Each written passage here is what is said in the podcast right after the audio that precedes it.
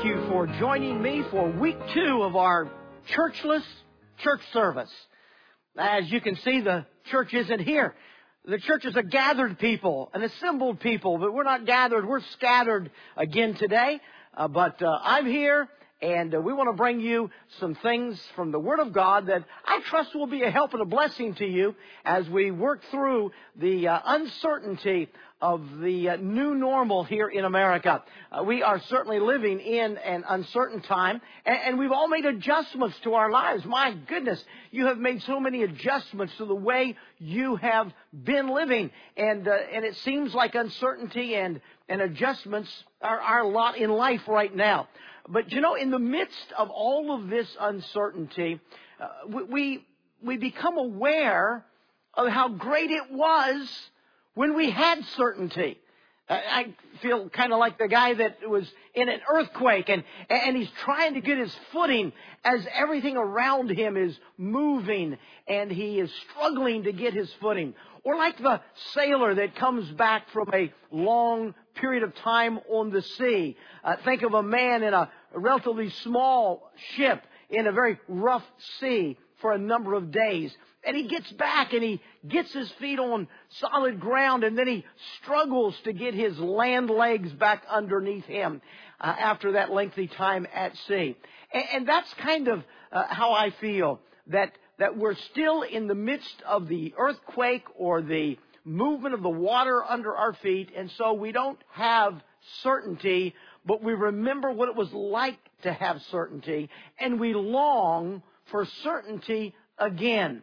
You know, that brings to my mind the strength of our hope as Christian people.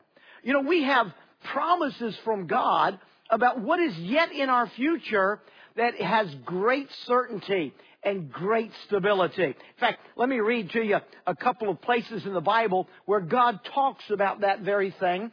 Uh, one of them is found in the Old Testament by an Old Testament uh, preacher, and then and then in the New Testament, as God was inspiring the recording of the New Testament, uh, God uh, inspired uh, Paul to quote this passage from the Old Testament. So I'll read it to you both from the Old Testament and from the New Testament. So I'm going to go to Isaiah 64, and I want to read to you verse number 4. So listen carefully from the Old Testament.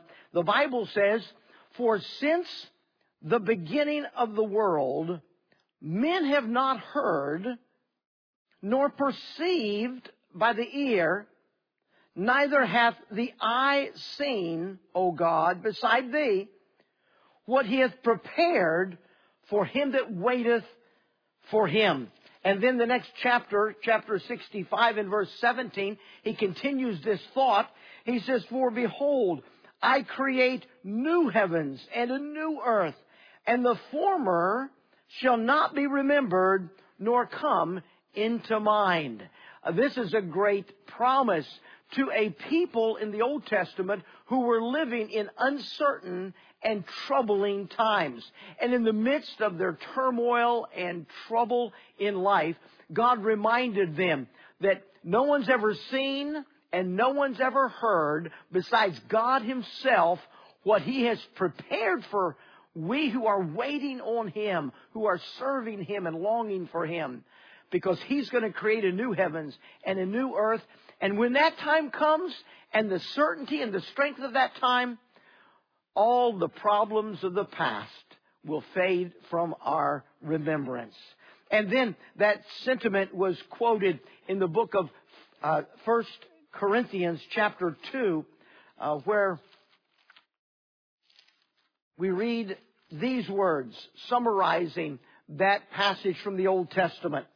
The Bible says, But as it is written, eye hath not seen, nor ear heard, neither have entered into the heart of man the things which God hath prepared for them that love him. While the world is struggling with fear and, and panic, we who know God, we who are uh, who are saved and who love God and long for Him and talk to Him every day as we read His Word and and pray every day. We who know and love God, we are focused on the certainty of the future, and we know that there are great things coming. Let me get you to tune into a, a blast from the past here at Community Baptist Church. I want our choir and Hannah Rodriguez to sing a song that was sung here years ago. It's entitled, What a Day, What a Moment. And it is all about that day when we step into heaven and find ourselves face to face with our God. This is our hope. This is our certainty. What a day. What a moment. Enjoy this song.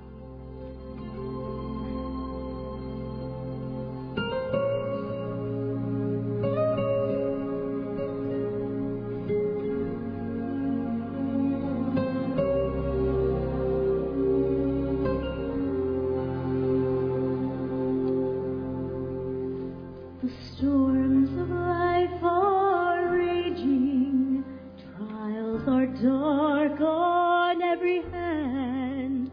Oh, but the time is drawing nearer when we'll leave.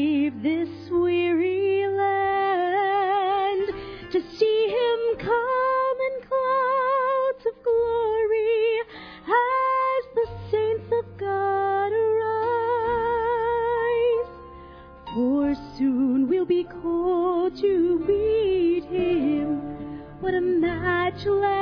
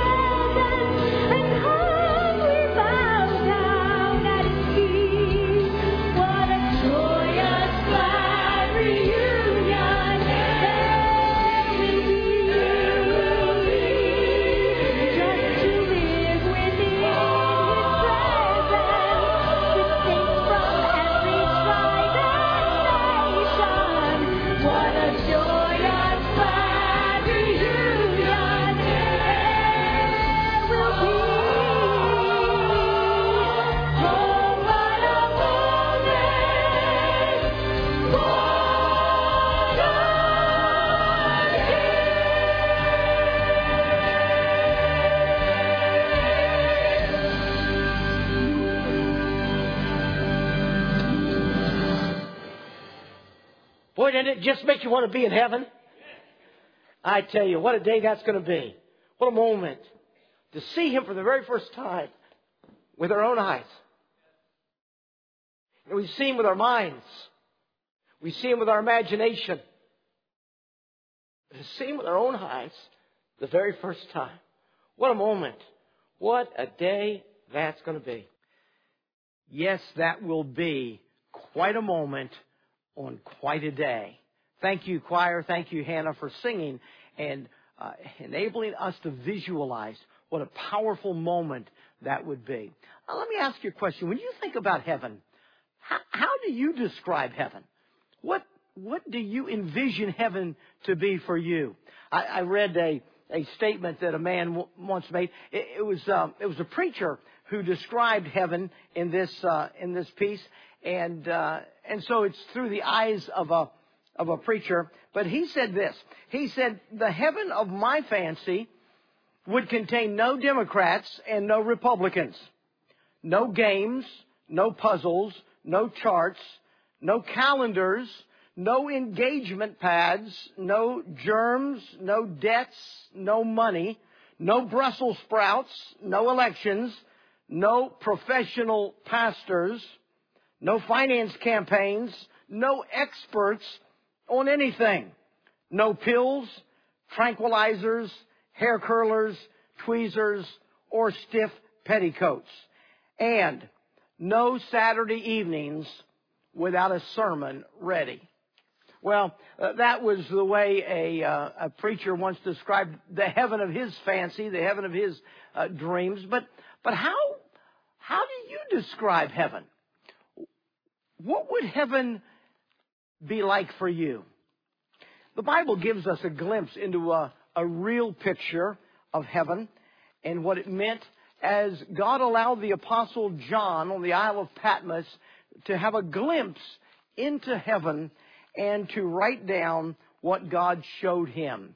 And I want to read to you the description of heaven that God gives us in His Word in Revelation chapter 21. The Bible says this, And I saw a new heaven and a new earth. For the first heaven and the first earth were passed away, and there was no more sea. And I, John, saw the holy city New Jerusalem coming down from God out of heaven, prepared as a bride adorned for her husband. And I heard a great voice out of heaven saying, Behold, the tabernacle of God is with men, and he will dwell with them, and they shall be his people, and God himself shall be with them, and be their God.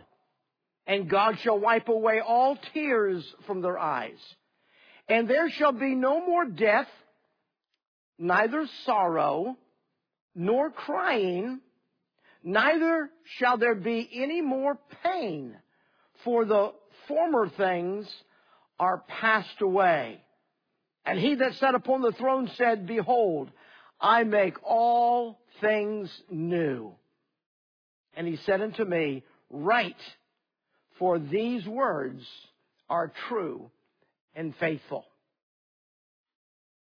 Heaven here is described not by what it contains, but by what is missing. What is heaven? It's a place where there's no more death, no sorrow, no crying, no pain, and no more sea. No more sea. That, that seems kind of out of place. So what he had described won't be there in pain and crying and tears and sorrow. No more sea. But, but so many people like the sea. They like the, the rolling surf. They, they like to try to catch a wave. They like the, the, the soft sand under their feet. They, they love the, the sunrise over top the edge of the sea. They love the sunsets in the evening. They love the sound of the water as it gently comes upon the sandy shore. No more sea? What do you mean no more sea? What would heaven be without a beach and some sand and, and the sea? And yet God describes heaven as having no more sea.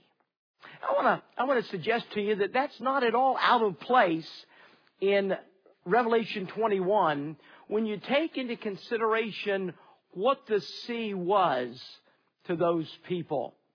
You say the sea was anything but a joyful place to vacation. The sea was the epitome of, of sorrow and pain. It had a bad reputation. Think of the widow's watch, that, that place on the very top of the house where they could climb up on the roof of the house and stand behind the little white picket and they could stand there and look out over the sea and look to see if, if their husband was ever going to come home or if they're now a widow. You see, the sea had a bad reputation. It was everything that was fearful to the people. Widows because of the sea. Childless because a son was lost while at sea. The sea was not tamed by man. Her fury was never brought under man's control. Women lost their loved ones. Old people told tales of sea monsters that swallowed up entire ships. The sea was strange. It was dangerous. It was untamed. The sea dared the brave to come, and then it devoured the daring who dared to come. The sea was something that was dreaded it was the lack of peace. It was the lack of certainty. It was the lack of stability. And when the apostle John recorded those words in the book of the Revelation, he was on the Isle of Patmos, exiled to the sea. The sea separated him from his family and loved ones and from the church that he had at once had been the pastor of. The sea was the epitome of something to be feared by people. But the day would come when there will be no more sea. Ah, no more sea because God has brought us to the shore of heaven where we will enjoy His presence forever. No more sea. But the reality is there is very much sea in our lives today. We're not in heaven yet. We have not made it across the sea to the shore of heaven. And so we have to deal with the sea. It, it's not going to be there later, but it's here now. How do you deal with your fears? How do you deal with your uh, with, with with your instability, with the uncertainty of life? How do you handle your greatest fears in this world? Well, I want to suggest to you that there are some ways that we can deal with our sea in this world. And uh, I want to read from the book of Isaiah again, a, one of the shorter chapters in the book of Isaiah, uh, Isaiah chapter 12, that talks uh, about our confidence and our trust in God. I want, to, I want to make three suggestions. Here's three possible solutions to dealing with your fears or dealing with the sea in your life. And the first possible solution is to ignore them. Ignore the sea. A man by the name of Charles Poole once said, we spend too much time running from enemies that are not hunting us and hiding from troubles that are not haunting us and dreading diseases that are not hurting us. Charles Poole recognized that that most people's fears never come to reality. They fear what will never happen to them. Jesus on the Sermon of the Mount challenged us that there's sufficient evil in the day that we're living to worry about tomorrow. Your sea that you worry about that might happen tomorrow, Jesus said, fret not for the trouble that tomorrow may bring. You've got sufficient to deal with today as you take your sea of the present, the knowable sea of today, to God. So, the first solution, possible solution, is for most of your fears, you can just ignore them. I want to read from Isaiah chapter 12. The Bible says in verse number 1, And in that day thou shalt say, O Lord, I will praise thee.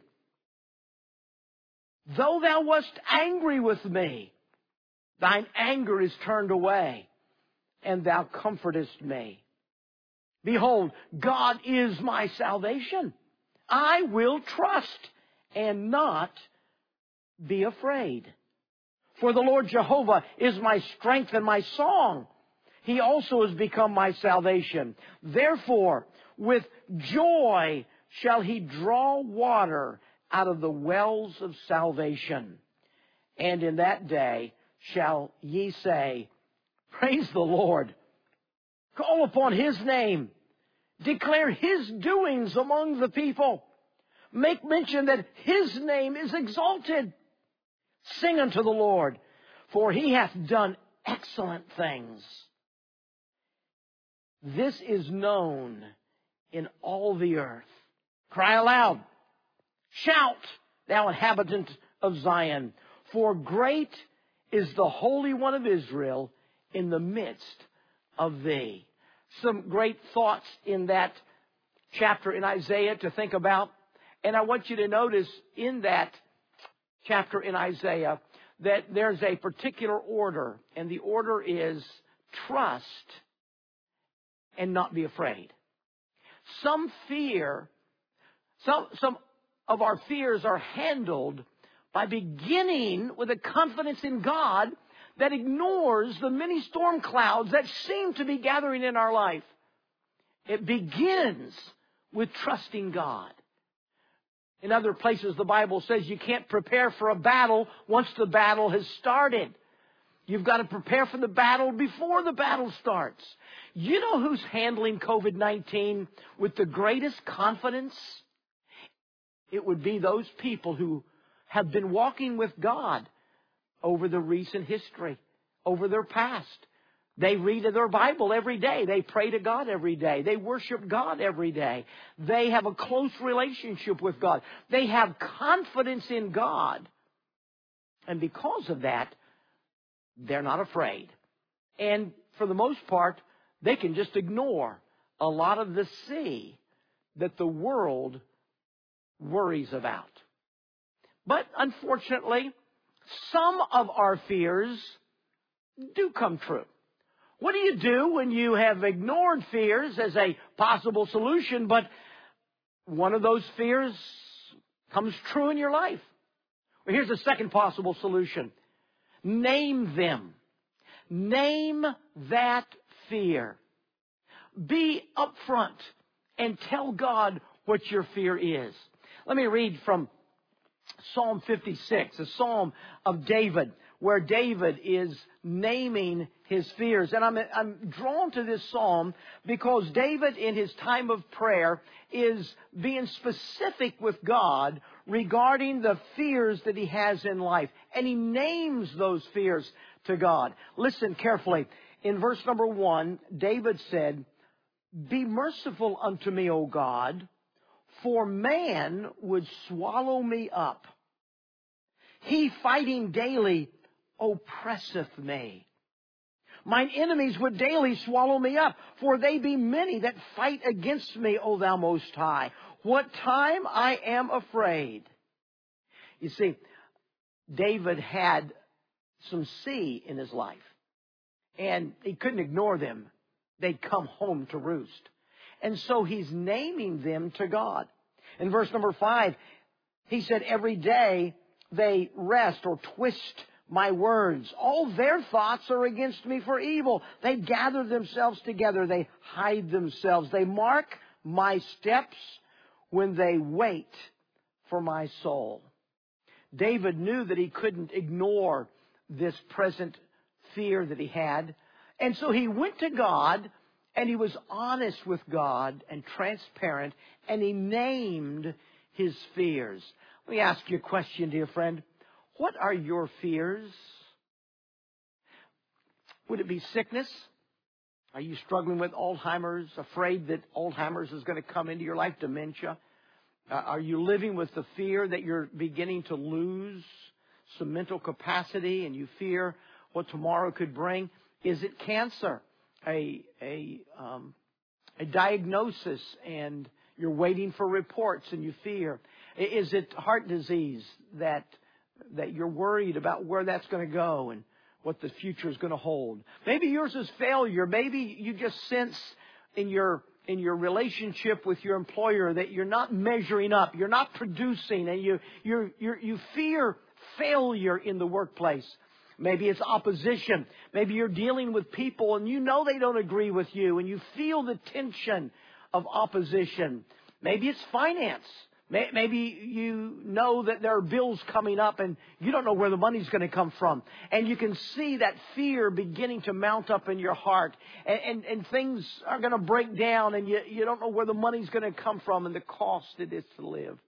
Maybe you fear crime. Maybe you deadbolt your doors and have pepper spray in your purse or the glove box of your car. Maybe when you go into a parking lot and park your car and get out, you're checking all around you.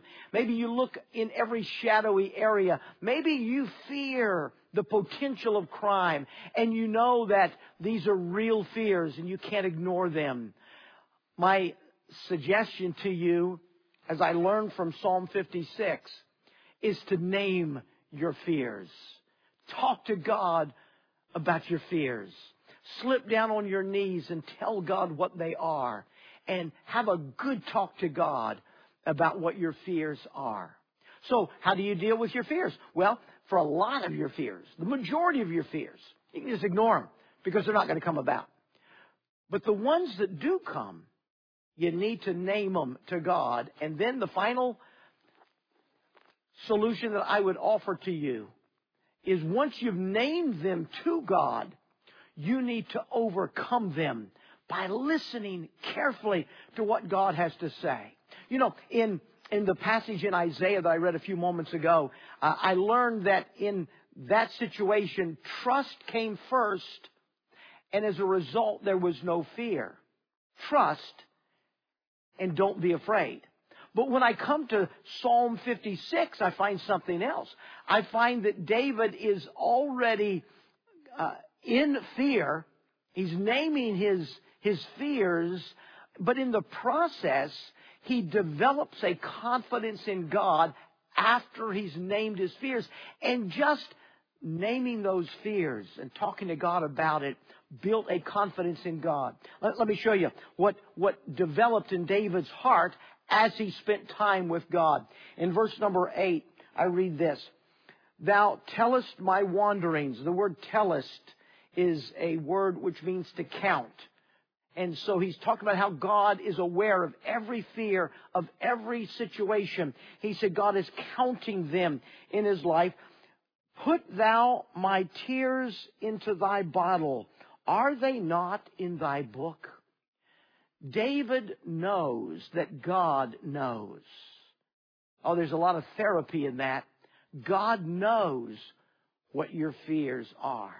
And then something else David learned. He learned that God cared. Verse number nine, David said, When I cry unto thee, then shall mine enemies turn back. This I know, for God is for me. He knew that God not only knew before he named them, he also knew that God cared about what he was going through. And he thought about that. God cares.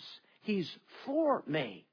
And then he also said this in verse number 13. He said, For thou hast delivered my soul from death. Wilt not thou deliver my feet from fail, from falling, that I may walk before God in the light of the living. He knew that God would deliver him. He knew that God would work in his life. God knows, God cares, and God works in our lives. These are the truths that developed in David's life as he spent time meditating and praying to God and that time with God enabled him to overcome the problems that he was facing in life. So, how do you, how do you deal with your fears? Are you afraid? Are you worried? How do you deal with your fear? First of all, most of your fears you can ignore because they're never going to come about. But the ones who do come, you need to get alone with God and then you need to name those fears to God. Just talk to God. Tell Him what you're afraid of.